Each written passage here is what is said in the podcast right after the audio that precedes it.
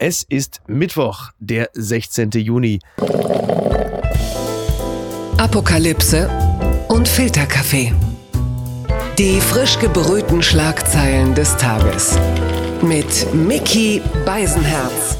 Einen wunderschönen guten Morgen und herzlich willkommen zu Apokalypse und Filterkaffee, das News Omelette. Und auch heute blicken wir ein bisschen auf die Schlagzeilen und Meldungen des Tages. Was ist wichtig? Was ist von Gesprächswert? Was, ach, was erzähle ich da überhaupt? Heute, Deutschland hat verloren, aber na gut, ich muss das hier noch ordentlich zu Ende bringen, denn ich bin äh, nicht alleine. Ich habe einen äh, von mir sehr hoch angesehenen Gast. Er ist Journalist, Moderator und der Mann, der Olaf Scholz zuletzt einen Satz heißer Ohren verpasst hat.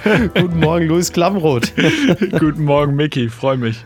Hat sich, hat sich Olaf Scholz bis, hat er sich äh, aus deiner Sicht äh, davon überhaupt schon wieder erholt? Ach nein, Olaf Scholz kann das ab, der ist Vollprofi. Der ist, äh, die, mir haben ja ganz viele auf Twitter Twitter und äh, in den DMs äh, geschrieben, ähm, ich sei respektlos gewesen und so weiter. Dabei hat ja. der das auch selber gar nicht so empfunden. Das ist dann sportliches Hin und Her. Total. Der nimmt das äh, als zwei Hamburger, ähm, kann man das schon mal machen. Ja, also war schon alles. Genau, also da kann ich dir nur aus meiner persönlichen Warte sagen, ich habe das als äh, wirklich sehr gelungen empfunden und fand auch, dass das äh, genau der richtige Ton war. Also so muss man es doch machen, oder? Ich, äh, ich meine, so machen es ja derzeit ja ehrlicherweise, ähm, bevor wir jetzt gleich zum, zur Schlagzeile des Tages kommen. Hast du nicht auch den Eindruck, dass seitdem Lanz in den Interviews gerade durch diesen scharfen Ton so äh, brilliert, dass die anderen politischen Interviewer auch härter geworden sind? Ja, habe ich auch. Ich weiß jetzt nicht, ob äh, die Kausalkette, die du da aufmachst, stimmt, aber äh, zumindest habe ich den Eindruck auch und ich finde das äh, auch gut. Ich bin ja so ein bisschen äh, Englisch, englisches Fernsehen sozialisiert und mhm. da, äh, das ist ja nochmal ein ganz anderes Level. Also da ja. kann ja ein Politikerin äh, nicht zwei Sätze ausreden, bevor der Moderator, die Moderatorin zwischenspringt und sagt, sie beantworten meine Frage aber nicht. Ja. Also das ist ja nochmal noch mal ganz anders und so langsam bewegen wir uns aber, finde ich, in die richtige Richtung da in Deutschland. Die Schlagzeile des Tages. Da könnte ich jetzt theoretisch jedes Medium zitieren. Deswegen sage ich jetzt einfach nur, was eine Kacke Deutschland hat verloren. Ja. 0 zu 1 gegen Frankreich. gestern Abend immerhin gegen den Weltmeister, das muss man sagen. Die gute Nachricht ist äh, vielleicht zuerst, also Deutschland spielt gegen Frankreich und Hummels trifft wieder. Bedauerlicherweise in diesem Falle. Ja, wir sagen es gleich vorweg. Also Mats Hummels, ähm, ja, ne? erst hatten wir kein Glück und dann kam noch Mats dazu. Ist aber, glaube ich, es wäre nicht fair, Hummels, wie so das ein oder andere Medium, das jetzt so ganz hoch hängt, äh, diese Niederlage anzulasten, oder? Ja, Rückholaktion von Hummels bisher nicht ganz geglückt, aber äh, ganz ehrlich, da konnte er nicht viel machen. Äh, ja. Es war, war, war, schon, war schon okay. Und ich weiß nicht, wie es dir ging. Ich fand Deutschland gar nicht schlecht. Also ich, ja. da ist noch was drin. So, das, da hätte auch noch, ja. hätte auch noch in dem Spiel was drin sein können. Ich meine, wir haben am Ende dann gestern echt äh, sozusagen äh, nur noch die Hälfte der Franzosen bespielt. Das war schon, äh, ich fand das schon gar nicht so schlecht. Ja, ich habe das ähnlich gesehen wie du. Also speziell im Mittelfeld waren die Deutschen äh, den, den Franzosen ja fast ebenbürtig. Sie sind ja doch immer relativ nah an die, wie sagt man heutzutage, an die Box gekommen. Mhm. Es war dann halt nur tatsächlich im Strafraum waren sie dann doch vergleichsweise harmlos. Die wenigen Chancen, die sie hatten, die aber dann theoretisch auch zu einem Tor hätten führen können, haben sie nicht gut genutzt. Äh, Nabri übers Tor geschossen beispielsweise. Und dann hatten die Franzosen, hätten ja, also theoretisch ja auch 3-0 führen können. Die standen ja häufiger am Abseits als Friedrich Merz. Und das waren ja wirklich zwei Situationen, wo man so dachte, uh, jetzt gibt es richtig auf die Jacke. Insgesamt finde ich, war es ein Auftritt der Deutschen, der eingedenk auch der ja. Test- und Freundschaftsspiele der letzten Monate auch ganz anders hätte laufen können. Ja, ich habe äh, mich erstmal zum ersten Mal, glaube ich, über den Videobeweis gefreut. und ähm, was mir aufgefallen ist, ähm, äh, ich weiß nicht, ob es nur mir aufgefallen ist, dass Yogi Löw, äh, es waren noch irgendwie gute zwei Minuten zu spielen und dann packt er das schon zusammen, sitzt da auf der Bank, holt sich seine Maske raus, ja. ist, hat quasi abgeschlossen, anstatt dass er da, das hat mich richtig ein bisschen aufgeregt, ja, an der Seitenlinie steht und die Mannschaft nach vorne peitscht. Also da habe ich mich echt gefragt, ob der einfach schon genug hat bei seinem wahrscheinlich drittletzten Spiel. Interessant. Ja, da erinnern wir uns doch äh, gerade bei der Europameisterschaft, bei der letzten an Trainerlegenden wie Cristiano Ronaldo, der beim Finale ja. äh, der Portugiesen am Rand gestanden hat. Also das, da, da kann er sich doch ein Beispiel sagen. Ja, das stimmt. Ehrlicherweise hat Jogi Löw bei mir persönlich für ein paar große Momente der Spannung gesorgt. Äh, immer wenn auf die Bank geschaltet wurde, wo ich dachte, bitte, nimm die Finger da weg. Jetzt nicht, ja. Nein, nicht so nah an die, einfach weg da. Stimmt, und dann, ja. und, und natürlich dann auch so unter der Gürtellinie, wo ich dachte, jetzt nicht, da ist doch schon wieder eine Kamera. Er wird es auch nicht nicht mehr lernen, fürchte ich. Aber das ist Aber doch gut. authentisch. Danach suchen wir doch heute alle, oder? Insofern. Absolut. Wenigstens das. Total. Übrigens, was du sagtest mit Hummels, also auch da wieder Licht und Schatten. Ne? Also das Eigentor war definitiv jetzt eher so ein Schattenmoment. Andererseits gab es ja diese eine Szene, also wir haben ja schon ja. vorher immer gefürchtet, haben gesagt, das Laufduell Mbappé Hummels, das ist so ein bisschen wie wenn in Neukölln die Polizisten mit dem Opel Corsa hinter dem AMG herheizen. ja. das, das, ist klar. Dass, aber Hummels mit einer super Grätsche, ja. das kann er dann halt. Mega, ne? mega mega. Das, das ja. ist dann wieder Weltklasse, ne? Das holt er dann wieder raus. Genau. die Nerven musst du dann erstmal haben. Also ja, eben. Also ich sehe das, also um jetzt auch mal speziell der Person Hummels, ich meine, der braucht jetzt wirklich, ich glaube, er braucht es nicht, dass ich ihm Mut zuspreche, aber ich möchte schon sagen, dass insgesamt, ich finde, dass er dem Team schon äh, gut tut, als Persönlichkeit und als Spieler. Absolut. Das ist halt einfach scheiße gelaufen jetzt, das passiert, aber dann darf es halt auch mal in der Offensive mal auch mal jemanden haben, der das dann halt eben wieder ausgleicht. Ne? Ja, ja, absolut. So. Also ich, ich, bin froh, dass er dabei ist und äh, bei dem Eigentor, da, äh, da war es halt Pech und äh, ja, nächstes Spiel wird es besser. Fertig. Ja, ähm, vielleicht kann er sich ja auch ein bisschen was abschauen von den Politgrößen. Ne? Frank-Walter Steinmeier hatte ja äh, seine besten Wünsche ans Team gesendet und du hast gesagt, er, er war nicht der Einzige, ne? Nee, er war nicht der Einzige. Laschet äh, hat auf Instagram und, und sonstigen Kanälen natürlich auch, eine, auch ein kleines Fußballvideo aufgenommen. Ich muss aber sagen, äh, für mich äh, war Laschet technisch Steinmeier überlegen. Ich hab, oh. Mich hat der Kopfball der, von Steinmeier, der hat mich gekillt. So, weißt du, mit der Schädeldecke geköpft geköpft. Das, das, konnte ich mir nicht noch mal ein zweites Mal angucken. Äh, da habe ich selbst von dir, Micky, äh, schon bessere Kopfbälle gesehen. Ich, ich möchte an dieser Stelle noch mal sagen, unser gemeinsamer Bekannter Lukas Vogel sagen, hat mir eine Flanke auf den Kopf gezählt. Ich habe einen Flugkopfball gemacht, ja. Und der, der, sieht natürlich in meiner Erinnerung sah der natürlich aus wie von Henrik Larsson vor 17 Jahren. Äh, faktisch war es wahrscheinlich näher an Steinmeier, aber da will ich jetzt. Ich erinnere mich an dieser Stelle übrigens, bevor wir gleich zum nächsten Thema kommen, äh, Politiker und Fußball, das ist ja eh so eine ganz magische Verbindung. Äh, wie letztens irgendwie, als Christoph Ploss von der CDU Hamburg bei Land saß und ungefähr 842 Fußballallegorien ausgepackt hatte. Und Edmund Stoiber war mal bei einer Wahlkampfveranstaltung irgendwo und musste dann eigentlich nur für die Fotografen so einen Elfmeter schießen und hat aber natürlich, weil ich bin Edmund Stoiber, ich äh, muss da und schoss am Tor vorbei, Meter weit und hat einer alten Frau ins Gesicht geschossen, dass sie mit blutender Nase ins Krankenhaus, wirklich, kein Witz. Kann ich das auch also, auf YouTube finden? Finden oder was? Ja, ich glaube, es gibt auf jeden Fall noch Zeitungsartikel darüber.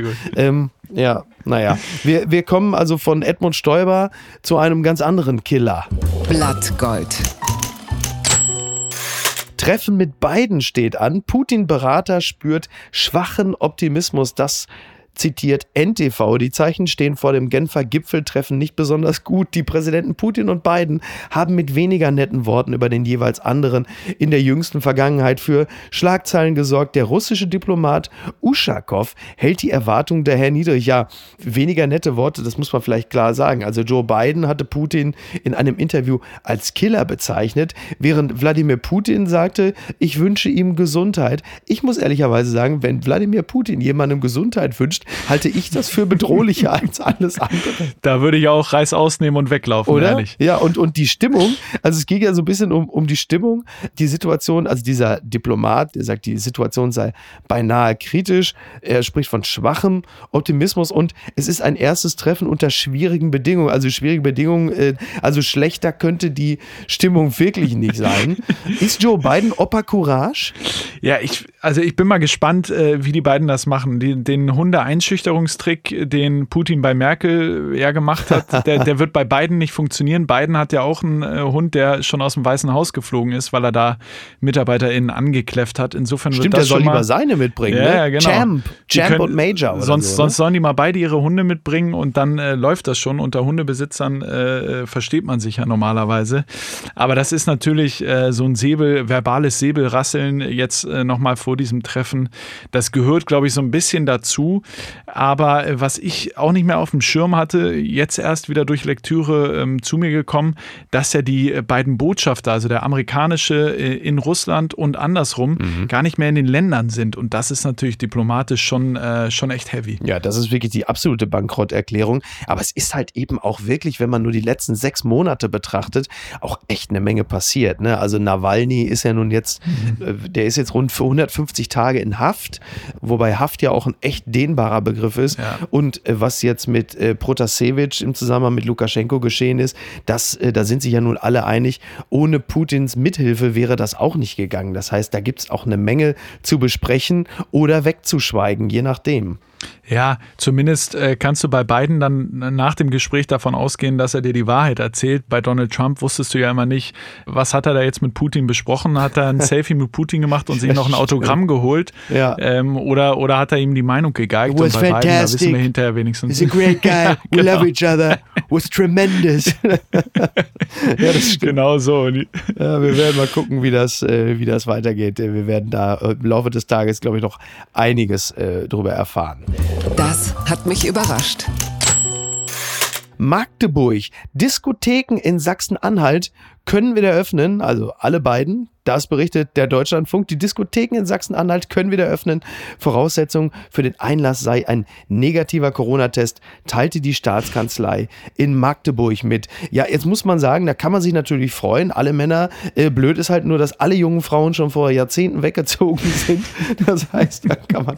Ähm, aber dieses Diskothekenöffnen in Sachsen-Anhalt, äh, das passt natürlich ein bisschen zur allgemeinen Stimmungslage, denn auch in Brandenburg öffnen wieder die Clubs und auch die Bordelle. Manchmal sagt man ja auch, die Grenzen seien dort äh, fließend, aber natürlich immer nur auf Grundlage eines Tests oder eines Impfnachweises. Ja, das so, ist ja, ne? ich, ich, ich glaube, äh, das kam bestimmt auf Bestreben äh, der beiden Ministerpräsidenten, Wojtke und Haseloff. Äh, mhm.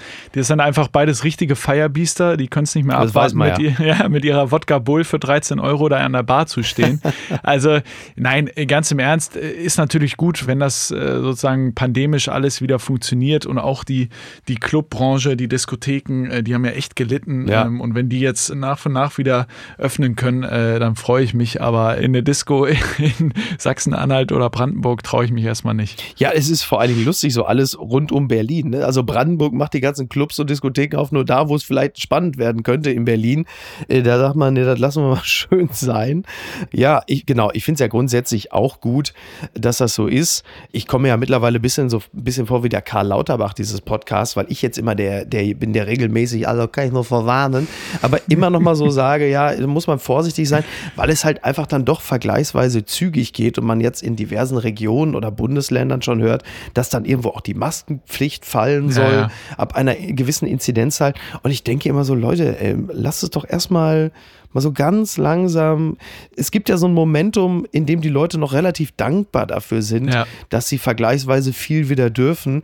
Warum soll man, ich sage das jetzt mal ganz blöd und ich weiß, dass das hier auch immer um Grundrechte geht, aber warum soll man den Leuten in dieser Situation schon mehr Freiheiten geben, als sie selber verlangen? So, und da bin ich so ein bisschen, ich weiß, da ist jetzt der ein oder andere äh, Verfassungsrechtler, kriegt jetzt wahrscheinlich schon Schnappatmung, aber ich glaube, du verstehst, was ich meine, oder? Ja, ich bin auch Team Vorsicht, äh, da bin ich auch bei dir. Auf der anderen Seite ähm, haben wir das ja schon die ganze Zeit gesehen in der Pandemie, dass es äh, zwischen den MinisterpräsidentInnen immer so ein kleines Rennen gab. Äh, wer traut sich mehr? So, wer öffnet schneller? Wer, ja. wer, wer, macht das nächste Ding auf? Und äh, ich glaube, jetzt ist bei manchen einfach gar kein Halten mehr. Jetzt wird äh, Rums die Wums einfach alles geöffnet. Und da wird es dann auch schwer, ehrlicherweise, für die anderen Bundesländer ähm, bei dem Wetter, bei der Stimmung, EM und so weiter noch lange, äh, noch lange sozusagen Team Vorsicht zu sein. Ich fürchte, das geht jetzt alles relativ schnell. Speziell, wenn man äh, bei der Europameisterschaft Bilder aus Budapest sieht, Ganz wo halt genau. einfach mal so, wie ja. viel? 50.000 Menschen im ja, Stadion ja. sind. Völlig absurd. ja. völlig absurd. Aber ich muss ehrlicherweise zugeben, und das ist dann halt eben auch dieses Spannungsfeld, in dem natürlich auch ich mich bewege. Du weißt, es ist falsch, du weißt, es ist völlig absurd, aber es tut auch ein bisschen gut, ehrlicherweise, ja, diese klar. Bilder zu sehen, weil man natürlich irgendwie sich auch freut, wenn man wieder Menschen sieht. Ja, klar, und es, äh, es catcht einen ja auch. Also sozusagen auch die Stimmung in den Stadien, ne? wenn du da die Fangesänge hörst und so weiter, das macht einen ja auch schon happy. Das ist, das habe ich vermisst die äh, im letzten Jahr. Insofern äh, ist es mit einem so einem lachenden, einem weinenden Auge guckt man dazu. Aber klar, in einem, äh, so im, im, zumindest das zu sehen und nicht selber drin zu stecken, ist ja schon mal ein halber Trost. Das Kleingedruckte. Ich zitiere eine Seite namens evangelisch.de. Endlich komme ich auch mal dazu. Seehofer, Bedrohung durch Extremismus hat durch Pandemie zugenommen. Bundesinnenminister Horst Seehofer hat sich besorgt über eine Zunahme extremistischer Tendenzen während der Corona-Pandemie geäußert. Dazu hat sich ebenfalls äh, der Präsident des Verfassungsschutzes geäußert, Thomas Haldenwang, und der bestätigte, extremistische Aktivitäten hätten 2020 zugenommen. Zitat, Extremisten und Terroristen gehen nicht in den Lockdown. Das finde ich ein knackiges äh, Zitat. Aber wir sehen das ja auch anhand anderer Meldungen, dass ja diese Pandemie, ich will jetzt nicht mit dem fürchterlichen Begriff Brennglas anfangen, das möchte ich wirklich gar nicht mehr hören. Aber klar, alles, was in einer Gesellschaft veranlagt ist, hat sich verschärft. So, egal ob es jetzt im Kleinen im Supermarkt ist oder halt eben abseits der Verfassung. Ja, ich, hab, ich musste ehrlicherweise, äh, als, als jetzt der Verfassungsschutzbericht äh, vorgestellt wurde, ein bisschen lachen. Äh, Heidewang, der, der Präsident, äh, ja Nachfolger mhm. äh, von äh, berühmten Hans-Georg Maaßen, ja. als er dann sagte, ähm, die verfassungsfeindlichen Aktivitäten der neuen Rechten, die würden das eben aus dem Homeoffice betreiben. Mhm. Da, das hörte sich so ein bisschen an, als wären jetzt so die neue Rechte so ein 9-to-5-Job. Ja. morgens ja. in der Zoom-Konferenz erstmal planen, welche Hetze wir jetzt anfangen und dann äh, nachmittags mit der Fackel losziehen äh, und Leute verprügeln. Also äh, das Schlimme daran ist ja, äh, nimmt eben zu. Ne? Also es ist jetzt, mhm. es werden irgendwie 33.300 Personen dem rechtsextremen äh, Spektrum zugeordnet. Das, das ist ein Wachstum. Ja. Dann gibt es mehr als 13.000 potenziell gewaltorientierte, ähm, die, zumindest vom Verfassungsschutz so eingeschätzt. Und die sieht man jetzt halt nicht äh, sozusagen mit Springerstiefeln und Glatze die Straße längs laufen, sondern äh, die agieren eben zunehmend auch im Netz. Das ist ja das, was er damit ausdrücken will. Genau. Ja. Und das macht, äh, macht schon Angst, ehrlicherweise. Das gibt's doch gar nicht. Die Passauer Neue Presse schreibt, Klaus Kleber verlässt das ZDF Heute-Journal. Ja, er hört zum Jahresende beim Heute-Journal auf. Er werde Ende 2021 zum letzten Mal als Moderator der Nachrichtensendung zu sehen sein, sagte ein Sprecher des Senders am Dienstag der Nachrichtenagentur AFP. Und äh, dass Klaus Kleber aufhört, da möchte ich mal ganz klar sagen, das wurde aber auch Zeit nach den Nachrichten der letzten Jahre. Alleine, was er sich da mit diesem ganzen Corona geleistet hat. Also da muss er auch selber sich mal fragen, wer muss denn jetzt nach diesem, äh, sag mal, Exodus der Intelligenzia im Nachrichtenwesen bei den Öffentlich-Rechtlichen, wer muss denn jetzt auch mal als Ersatz, muss Bohlen kommen? ja, Polenwechsel zum ZDF äh, wäre, mal eine, wäre mal eine Meldung. Aber ich habe das schon äh, mit ein bisschen Bestürzen äh, ähm, aufgenommen, die Nachricht von Klaus Kleber. Das ist für mich ja sozusagen, ich kenne ja fast nur eine Kanzlerin, Merkel, und jetzt hört mhm. im gleichen ja. Jahr dann auch noch wahrscheinlich der mit der einzige Nachrichtensprecher, den ich, mit dem ich aufgewachsen bin, auf. Ja, stimmt, da, geht, ja. Äh, da geht eine Ära zu Ende und der war schon eine Bank äh, oder ist eine Bank. Und äh, ich glaube, der hat jetzt nochmal, nimmt das Highlight Bundestagswahl 2021 mit und dann äh, sagt er Tschüss. Und mhm. ehrlicherweise schätze ich den auch so ein, der macht jetzt nicht nochmal die Runde äh, irgendwo anders, sondern Kein der Let's macht. Dance? Nee, der macht, der macht Elder Statesman und, äh, und setzt sich noch auf ein paar Podien und erklärt die Welt. Und mhm. genau da will ich ihm auch zuhören. Ja? ja. Das ist einfach eine, so eine Journalistenlegende, ähm, die, die werden wir schmerzlich noch vermissen im Fernsehen, glaube ich. Total, total. Ich finde auch. Also er hat sich wirklich, äh, hat da wirklich einen fantastischen Job gemacht. Von dem hat man sich gerne die Welt erklären lassen. Bis auf eine Person, das äh, hat mir mein Kumpel Christian Sie, liebe Grüße an dieser Stelle, erzählt. Und zwar hat äh, wohl Rolf Zukowski sich, ich weiß nicht, ob es in der Hamburger Morgenpost war, also äh, bitter beschwert, äh, seitdem also Klaus Kleber gendert guckt Rolf Zukowski nicht mehr das Heute-Journal, als hätte, und das muss man ja mal ganz klar sagen, als hätte Rolf Zukowski äh, nicht selber äh, mehrere Generationen, also massiv mit seiner Sprachpanscherei beschädigt. Ich sag nur Weihnachtsbäckerei. I'm looking at you, Rolf. Und jetzt das, ich wusste gar nicht, dass Rolf Zukowski so ein Problem mit Gendern hat. Ne? Ist mir sagen. auch neu, äh, aber wahrscheinlich müsste er sich dann einfach intellektuell ein bisschen anstrengen, äh, neue Lieder zu äh, schreiben, äh, dass ihm das jetzt richtig auf die Nerven geht. Äh, aber ey, ob Rolf Zukowski jetzt äh, das Heute-Journal guckt oder nicht, kratzt, glaube ich, in Klaus Kleber nicht. Verlierer des Tages ist Marco Arnautovic. UEFA leitet Verfahren ein. Arnautovic droht nun doch Strafe und Sperre. Auch hier nochmal NTV. Zunächst sieht es so aus, als würde Marco Arnautovic nach seinen Pöbeleien im Spiel gegen Nordmazedonien ohne Strafe davonkommen. Nun leitet die UEFA aber doch ein Ethik- und Disziplinarverfahren ein. Es ist wohl so, dass Arnautovic nach seinem Tor zum 3 zu 1 den mazedonischen Spieler Esgian Alioski beleidigt und dabei auch rassistische Äußerungen Äußerungen getätigt haben soll. Also der Österreicher soll gerufen haben, ich zitiere nur, ich äh, ficke deine Schipta-Mutter.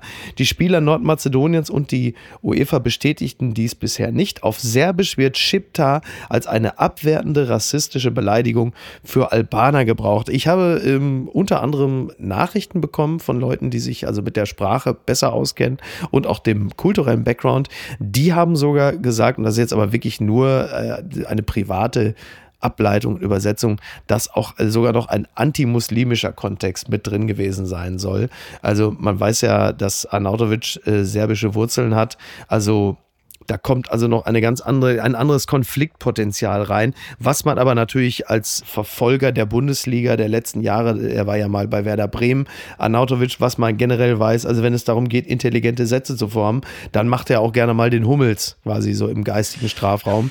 Äh, das geht selten gut. Aber was ich interessant fand, kaum spielt Österreich in den Farben der ÖVP, kommt es auch gleich zur rassistischen Entgleisung. Das hat mir, ja. das hat mir, das ja, hat mir gut gefallen. Ich meine, äh, überraschend kommt das nicht. Ne? Arnautovic bekannt geworden damals, weil er bei einer Polizeikontrolle gesagt haben soll, ich verdiene so viel, ich kann dein Leben kaufen mhm. zu den Polizisten. Ja. Insofern äh, kommt das nicht ganz so überraschend, dass der völlig dummes Zeug redet. Aber was ich ähm, nochmal beeindruckend fand, war, wie Alaba dann äh, zu ihm läuft und ihm quasi an ja. den Mund fest und ihm da mit so einem äh, wirklich beeindruckenden Gesichtsausdruck zu verstehen gibt, äh, du hältst jetzt mal hier deine Schnauze, ja. weil du redest Bullshit. Genau. Das hat mich äh, ehrlicherweise äh, ein bisschen berührt, als ich die, die Bilder gesehen habe.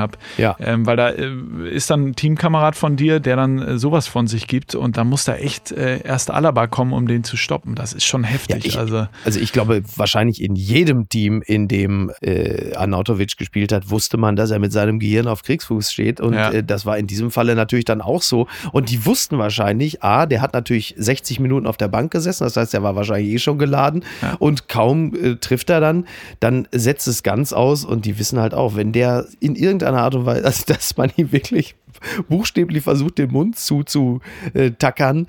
Also noch deutlicher kann man sie, aber es war wohl schon zu spät. Und du weißt natürlich, die UEFA mit all ihren Antirassismus-Kampagnen und äh, äh Fairplay und all dem, wenn sie das glaubwürdig leben wollen, dann kommen sie ja nun nicht umhin, ihn zu sanktionieren und das mit ja. der äh, härtest möglichen Strafe. Wobei, äh, Mickey, die UEFA, äh, ob die irgendwas glaubwürdig leben kann, äh, wage ich mal zu bezweifeln. Wir wollen es an dieser Stelle dabei bewenden lassen. Gucken mal, wer da spricht. Die noblere Bezeichnung wäre Hundstrümmerl.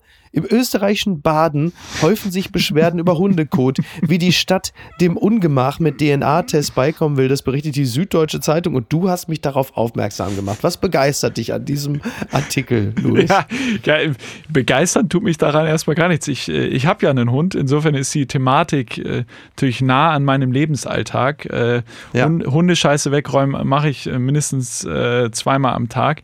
Aber ähm, ich habe mir, hab mir gedacht, wer, wer macht das denn dann? Wer nimmt da die DNA-Tests ja. von den Hundehäufchen? Das ist ja im wahrsten Sinne des Wortes dann einfach ein Scheißjob. Und äh, ich ja. frage mich, ich frage mich, ich frage mich, wer den machen will, um dann diese Datenbank äh, äh, anzufertigen. Da bin ich drüber gestolpert und musste echt lachen, ähm, kann mir aber nicht ernsthaft vorstellen, dass sie das wirklich durchziehen. Ja, inter interessant. Also die Stadt Baden bei Wien hat diese Initiative gestartet und dann äh, gibt es halt ein Interview mit dem Bürgermeister äh, Stefan Schiruschek von der ÖVP und der sagt dann halt, es gab vor einiger Zeit in Wien mal eine entsprechende Kampagne mit dem Slogan, nimm ein Sackerl für mein Gackerl. Ja. Viel, viele Leute sagen aber auch einfach Hundescheiße. So, und dann äh, hat man, ist man wohl über irgendwie über Corona dann auf so eine Gendatenbank gekommen und äh, hat gesagt, so könnte man es ja machen. Es sei ein hervorragendes Instrument, um die Kosten zu decken und gleichzeitig bei den hartnäckigen Erziehungsarbeit zu leisten. Also dann die, die CSI Dackelschiss äh, nimmt dann DNA-Proben und den härtesten Delinquenten, die dann ja wahrscheinlich auch, man muss ja in diesem Falle dann auch von, von Serientätern sprechen. Offensichtlich, ja. Ja, und dann kommen die Fifi-Forensiker und sagen so, das wäre doch vielleicht mal auch mal eine schöne Folge für den Münster-Tatort. So auch so ein bisschen auch so als Strafe für, dass dann Professor Börne mit dem Kotbeutel einfach demnächst dann mal. Also, oder? Ja, ich fände äh, ich würde es gucken, sofort. Aber es, äh, ich, ich, verfolge das äh, mit Argwohn nicht, dass die Berliner oder Hamburger, die Städte, in denen ich mich oder mein Hund sich so aufhält, das dann auch noch einführen, weil ähm, ich sag mal so, ja. ich versuch's, aber ich habe auch nicht immer den Hundebeutel dabei. Also mein Freund Oliver Polak hat äh, sich mal äh, erwischen lassen von Ordnungsbeamten, weil er da wirklich absolute Knappheit hat und das hat ihn direkt 250 Euro gekostet. Ja, ja siehst du, ja, ich, also äh, unangenehm. ich wäre dann noch weggerannt, glaube ich. Unterm Radar. Mackenzie Scott gives away another 2.74 billion and wants media coverage to focus on the recipients, not her. Das berichtet Fortune.com. Also die Ex-Frau von Jeff Bezos, seit der Scheidung jetzt finanziell auch gar nicht so schlecht gestellt, hat äh, aufgrund ihrer Anteile an Amazon auch nochmal deutlich an äh, Vermögen zugenommen und hat wieder einmal sehr viel Geld gespendet, also 2,74 Milliarden ja, seit dem äh, letzten Dezember oder so. Also das ist schon ein erstaunliches Wohlwollen, möchte ich mal sagen. Vor allen Dingen, wenn man vergleicht, was ihr Ex-Mann Jeff Bezos so treibt, der sich ja mit Elon Musk so eine Art, ja, wie soll man das sagen, interstellares Schwanzlänge messen liefert, die, die dann, da ist ja so, da gibt es ja jetzt so Reisen, ich weiß nicht, hast du es verfolgt mit diesen Reisen ins All? Die Jeff Bezos jetzt demnächst macht? Habe ich verfolgt, äh, sozusagen. Du hast schon, glaube ich, ganz recht mit deiner Analogie. Aber ich finde es ja spannend, dass es dann immer diese Schlagzeilen gibt. Also McKinsey, äh, Scott gibt jetzt irgendwie ganz viel Geld weg. Gates äh, sagt ja auch, er spendet irgendwie die Hälfte seines Vermögens. Äh, Jeff mhm. Bezos wahrscheinlich auch. Aber man muss mal das mal so sehen. Also Gates, Jeff Bezos, Steve Ballmer äh, und auch Scott, die wohnen, äh, die leben da alle in Washington. Ja. und das Interessante ist, dass in diesem Staat da äh, sozusagen die mit die aggressivsten und progressivsten Steuervorschläge gemacht werden von Politikern. Ja. Also und, und die Superreichen wie Bill Gates, die sagen ja andauernd in der Öffentlichkeit, ja, sie würden höhere Steuern ja auch äh, begrüßen und so weiter. Mhm. Und dann werden die jetzt mal ganz konkret von Campaignern darauf angesprochen, sich zu äußern, zu sagen, unterstützt ihr jetzt diese Vorhaben? Und dann sind die auf einmal alle ganz leise, weil was die am Ende nämlich nicht wollen, ist, dass die wirklich besteuert werden, ja. sondern was die wollen ist, selber zu entscheiden, wem äh, sie das Geld geben und wem sie spenden. Mhm. Und deswegen ist das, finde ich, immer so ein bisschen scheinheilig, ähm, wenn wir dann applaudieren und sagen, oh, jetzt, jetzt spenden sie wieder so viel, wie toll. Äh, lieber wäre es mir ehrlicherweise, würden sie das Geld äh, ordentlich äh, besteuern ähm, und dann würde es für die Allgemein der Allgemeinheit zugutekommen, anstatt dass da so ein paar Mäzene entscheiden, wer jetzt von ihnen das Geld bekommt. Aber hat es nicht vielleicht auch ein bisschen damit zu tun, dass wenn du wirklich so reich bist, also wenn, wenn das Einkommen, was du hast, einfach größer ist als das Bruttosozialprodukt vieler Staaten, dass du dich einfach auch mittlerweile wirklich größer fühlst als der eigene Staat, dass da so eine Selbstvergottung da ist, dass du einfach ja. sagst, ich entscheide, ja. was mit meinem Geld. Anders kann man sich ja fast nicht erklären, oder? Wahrscheinlich ist das so, aber es ist doch pervers auf allen Ebenen, dass es überhaupt Menschen gibt, die so reich sind, ja. beziehungsweise so viel reicher als alle anderen Menschen. Das ist ja äh, das Perverse daran. Und ähm, es scheint so, als würde sich da auch nicht viel ändern in, in der nächsten Zeit. Nee, da, den Eindruck habe ich, den Eindruck habe ich tatsächlich auch nicht. Speziell, wenn ich mich einfach nur mal so äh, den Tag so in der eigenen Straße umgucke, wie häufig der DRL-Bote hier vorbeikommt. Meistens klingelt der übrigens bei mir. Also äh, ja, klar, absolut. Also die berühmte Schere äh, geht halt immer weiter auseinander und vermutlich wurde die Schere sogar auch noch bei Amazon bestellt. Also es ist, äh, es ist hart. Es ist hart. Ganz weit vorne. Die TZ spekuliert. Jury-Sensation bei DSDS wird konkreter. RTL verhandelt wohl mit Megastar über Bohlen-Nachfolge. Luis, und du darfst, du bist ein politischer Journalist, du bist interessiert, du bist am Puls der Zeit. Du darfst jetzt sagen, wer ist dieser Megastar, Luis? Sag es uns. Ja, ich, ich glaube, es ist Florian Silbereisen, ähm, aber ich verwechsel immer Florian Silbereisen, Joko Winterscheid und Jürgen Klopp. Ach Gott. Ähm, wobei, wobei wirklich alle drei ja eine tolle Ergänzung für die DSDS-Jury wären. Ja. Aber in diesem Fall äh, ist es tatsächlich äh, Florian Silbereisen. Und in dem Zusammenhang habe ich mich heute äh, gewundert, habe einen schönen Tweet gelesen. Pro7 ähm, hat getwittert, als jemand mutmaßte, Bohlen würde zu Pro7 wechseln. Da hat Pro7 getwittert, eher friert die Hölle zu. äh, und ich, ich von dir, Miki, du bist ja, sag mal, in den Medien schlechthin äh, sozusagen äh, verbandelt. Ja. Was ist da vorgefallen zwischen ProSieben und Dieter Bohlen, dass da eher die Hölle zufriert, als das Bohlen zu ProSieben Oh darf? Gott. Also ich, ich würde jetzt mal spontan tippen, wo, wo du mich so fragst, dass wahrscheinlich ein paar von den Pro-7-Oberen vermutlich irgendwann mal als Kabelhilfe in Studios gearbeitet haben oder als, was weiß ich, studentische Aushilfskraft und dann so typisch von, wo du kannst mir mal hier so, äh, kaufen mal so ein Espresso und dann am Ende noch nicht mal das Geld wieder gekriegt haben. Sowas halt so, du bist ja ein Arschloch, so, sowas halt. Ja. Denke ich mal, dass es sowas ist. Andererseits weiß natürlich auch Pro7, äh, dass man sich jetzt auch nicht unbedingt einen Gefallen tut als Sender, wenn man sich jemanden dazu holt, der so Popularitätswerte hat wie, was weiß ich, Bibi Netanyahu. Also von daher ist das auch strategisch vielleicht nicht so blöd, sich von so jemandem zu distanzieren. Aber ich finde das ja äh, spannend, dass dann Silbereisen in der, wenn jetzt Silbereisen einfach die alten Sprüche vom Bohlen dann nochmal auf, so irgendwie, ja, mein Lieber, das ist Darmverschlüsse, das ist scheiße. Kein Schwanz ist so hart wie DSDS oder bei mir kommen solche Geräusche aus allen Öffnungen. Sowas halt, das ist ja irgendwie, äh, ist ja auch mal interessant, ne? Ja, ich, oder? ich, ich glaube, äh, DSDS ist einfach nicht, nicht tot zu kriegen. Also wenn, wenn Wendler das Ding nicht runtergerockt hat, Bohlen das Ding nicht runtergerockt hat, dann kann sich da auch Silbereisen noch, noch austoben. Ich verstehe es ehrlicherweise nicht, warum das, äh, warum das immer noch im Fernsehen läuft. Äh, Ich kenne auch niemand mehr, der das guckt, aber es gibt ja offensichtlich Millionen Menschen, die das äh, richtig gut finden. Ja. Das ist ja immer noch ein, ein, ein Riesending und die Quoten sind ja auch immer noch fantastisch. Insofern, äh, ich bin mal gespannt. Ich werde mir die Premiere, wenn Silbereisen es denn wird, es sind ja, Ja. noch sind es ja nur Gerüchte, ne? aber wenn er es denn wird, werde ich es mir natürlich angucken. Ist eigentlich so ein bisschen wie die Linkspartei, ne? Das Ding ist eigentlich komplett totgeritten, hat man das Gefühl, und man sucht jetzt doch noch mal so ein, zwei frische Köpfe damit. So. Ja, aber vielleicht, vielleicht ist Silbereisen ja der, der Retter und, äh, und das Ding wird nochmal wird noch mal richtig gut. Wer weiß. Du, ich würde wahrscheinlich mit Silbereisen, äh, ich kann mich ja wirklich ergötzen an seiner herrlich unnatürlichen Art, wie man diese, ich freue mich, meine liebe Helene, das ist so, also von daher, äh, von Ich bin ein Riesenfan. Äh, die Traumschiff-Folgen äh, Ja. mit ihm und dann seinem Bruder Joko Winterscheid, äh, das ist für mich, das sind für mich traumhafte Stunden. Da, da sitze ich gerne vorm Fernseher. absolut, ich bin auch wirklich, also ich muss auch sagen, den Zauber des Scheiterns kann ich auch wirklich genießen, äh, von daher, ne, also, also bitte, bitte. Ich dachte, du wärst längst tot. Also heute habe ich ja wirklich, heute ist ja große NTV-Schwemme bei mir. Das hat wahrscheinlich damit zu tun, dass es gestern Abend Länderspiel war und ich, naja, egal.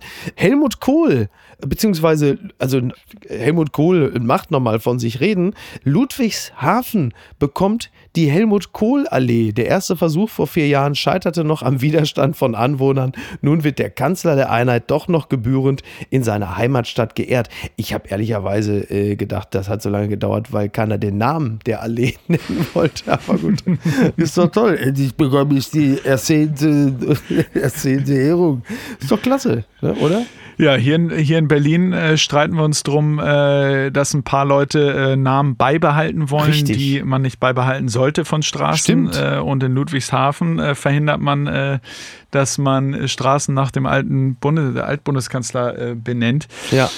Ich sag mal so, ob da jetzt eine Allee Helmut äh, Kohl Allee heißt oder nicht, äh, pff, wird im Rest der Bundesrepublik wahrscheinlich äh, auch nicht groß auffallen. Ja. Insofern ist das relativ egal. Ich finde es aber lustig, dass so ein Straßennamen oder so ein Alleenamen äh, dann so eine lokalpolitische Posse auslöst und da richtig äh, ein bisschen die Fetzen fliegen, weil die einen keinen Bock drauf haben und die anderen das unbedingt wollen. Wegen der Straße. Also sind wir ehrlich, gibt wichtigere Dinge, oder? Ja, absolut. Ich möchte nur an dieser Stelle daran erinnern, äh, es gibt nur zwei berühmte äh, Kinder der Stadt Ludwigshafen. Der eine ist Helmut Kohl, die andere Person ist Daniela Katzenberger. Also man sollte sich das vielleicht ganz genau überlegen. Und wenn man die Helmut Kohl-Allee ablehnt, ja, dann weiß man, was als nächstes kommt. Dann kommt die Daniela Katzenberger Sackgasse oder was weiß ich. Also von daher. Äh, das wiederum wäre dann, wär dann schon fair. Wenn die jetzt die Helmut Kohl Allee machen, dann muss auch irgendwo die Daniela Katzenberger Straße kommen. Find das fände ich schon wiederum cool. Ja. Und dann können wir, äh, dann kann Vox äh, direkt hinfahren und daraus eine ganze Daily Soap wieder machen. Also haben alle gewonnen. haben alle gewonnen. Luis, ich danke dir ganz herzlich. Wir haben jetzt nun rund 220 Folgen gewartet, bis du endlich mal zu Gast warst. Meinst du, es ist möglich, dass du äh, früher wiederkommst? Miki, ich, äh, ich hoffe doch. Hat mir großen Spaß gemacht. Vielen Dank dir. Sehr gerne. Wollen wir beide jetzt noch schamlos kurz Werbung für Cui Bono machen? Ich weiß gar nicht, ob wir es noch müssen. Ne? Ist, ich sehe gerade, es ist schon Platz 1 äh, bei Spotify und bei iTunes, aber es ist einfach ein verdammt guter Podcast, den äh, Keschrau und sein Team da gemacht haben. Insofern, äh, alle, ja. die äh, den noch nicht gehört haben, Cui Bono, What the Fuck Happened to ja. Ken Jebsen, äh, absolute Einschaltempfehlung. Vor allen Dingen kann man jetzt auch mal äh, unbedingt unbedenklich äh, im Podcast-Catcher nach Ken Jebsen suchen, ohne dass gleich der Verfassungsschutz ja. da irgendwo das rote Telefon klingelt. ist ja auch nicht so schlecht. Oder ohne um Angst zu haben, in die Verschwörungstheoretiker-Szene reinzurutschen. Äh, Insofern, jetzt ist unbedenklich, jetzt kann man es machen. Absolut, absolut. Du bist ja wirklich ein hervorragender Fußballer, deswegen und Fußballkenner, deswegen muss ich natürlich dich noch fragen, wie geht das Spiel der Deutschen gegen Portugal aus? Ja, da, da darf jetzt nichts mehr passieren. Ne? Das ist, äh, ich, ich hoffe auf ein, auf ein 2-1 äh, für Deutschland, aber ähm, die Portugiesen äh, sind nicht schlecht, muss man sagen. Sie sind nicht mein Favorit fürs Turnier, aber äh, sind ein ernstzunehmender Gegner. So halten wir es. Luis, vielen Dank. Mach's gut. Bis zum nächsten Mal. Danke dir, Micky. Ciao. Ciao. Die heutige Folge wurde präsentiert von dem Audible Originals Hörbuch Die Übergangsmanagerin Staffel 2 Besser stirbt man nicht. Apokalypse und Filtercafé ist eine Studio Bummens Produktion mit freundlicher Unterstützung der Florida Entertainment. Redaktion Niki Hassania. Produktion Laura Pohl. Ton und Schnitt Niki Franking. Neue Episoden gibt es jede Woche montags, mittwochs und freitags, überall, wo es Podcasts gibt. Stimme der Vernunft und unerreicht gute Sprecherin der Rubriken Bettina Rust. Was haben wir eine Scheißangst? Das ist Ken Jebsen. Er ist Verschwörungstheoretiker. Vielleicht der einflussreichste Deutschlands. Mann, haben wir eine Scheißangst, wie das ausgeht. Hier spricht er über Corona. Er vermutet eine Verschwörung der Eliten. Bill Gates ist auch ein Freund von Drosten und unterstützt den und das äh, Robert Koch Institut und Bill Gates. Und Ken Jebsen will sich nicht mehr manipulieren lassen. Wow, das ist jetzt aber ganz schön dark. Ich kenne Jepsen noch ganz anders. Er hat schwarzes Haar und äh, buschige Augenbrauen. Seine Stimme ist laut und aufdringlich. Er macht einen ziemlich brutalen Eindruck. Diese jungen Menschen haben seit Wochen nichts mehr gegessen. Und ich frage jetzt einfach mal hier in die Gruppe, habt, habt ihr vielleicht Hunger? Wollt ihr mal Kekse oder Plätzchen probieren, ja oder nein? Ja! Damals, da war er der wildeste, der innovativste Radiomoderator Deutschlands. Er war der Rockstar und ich war Fan.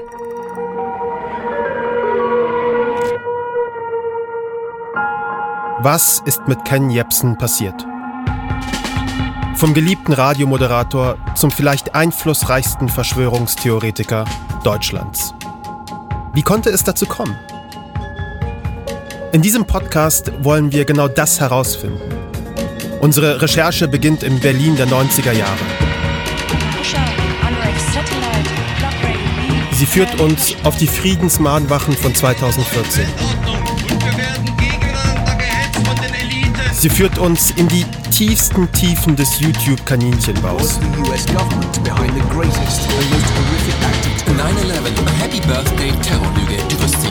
Zu einem Demagogen beim Sturm auf das Kapitol in Washington, D.C.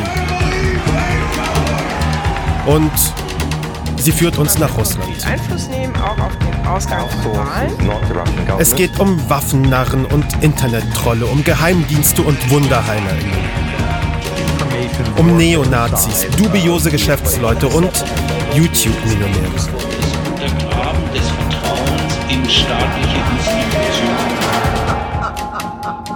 Weil ihr, ihr guckt ARD und ZDF und lest den Tagesspiegel und die Zeit, die euch bei jedem Krieg belogen haben. Und diesmal lügen sie alle nicht. Es geht in diesem Podcast aber nicht nur um Ken Jebsen. Es geht auch, so pathetisch es klingt, um uns. Denn Verschwörungstheorien sind gefährlich und sie sind angekommen in unseren Familien, in unseren Freundeskreisen, bei Menschen, die wir kennen. Mein Name ist Kaschrauberos. Das ist Kuibolo. What the fuck happened to Ken Jebsen? Ein sechsteiliger Podcast von Studio Bummens, NDR, RBB und K2H. Ab dem 13. Juni jede Woche im Radio. In der ARD Audiothek, auf Spotify, Apple, Amazon, Google und überall sonst, wo es Podcasts gibt.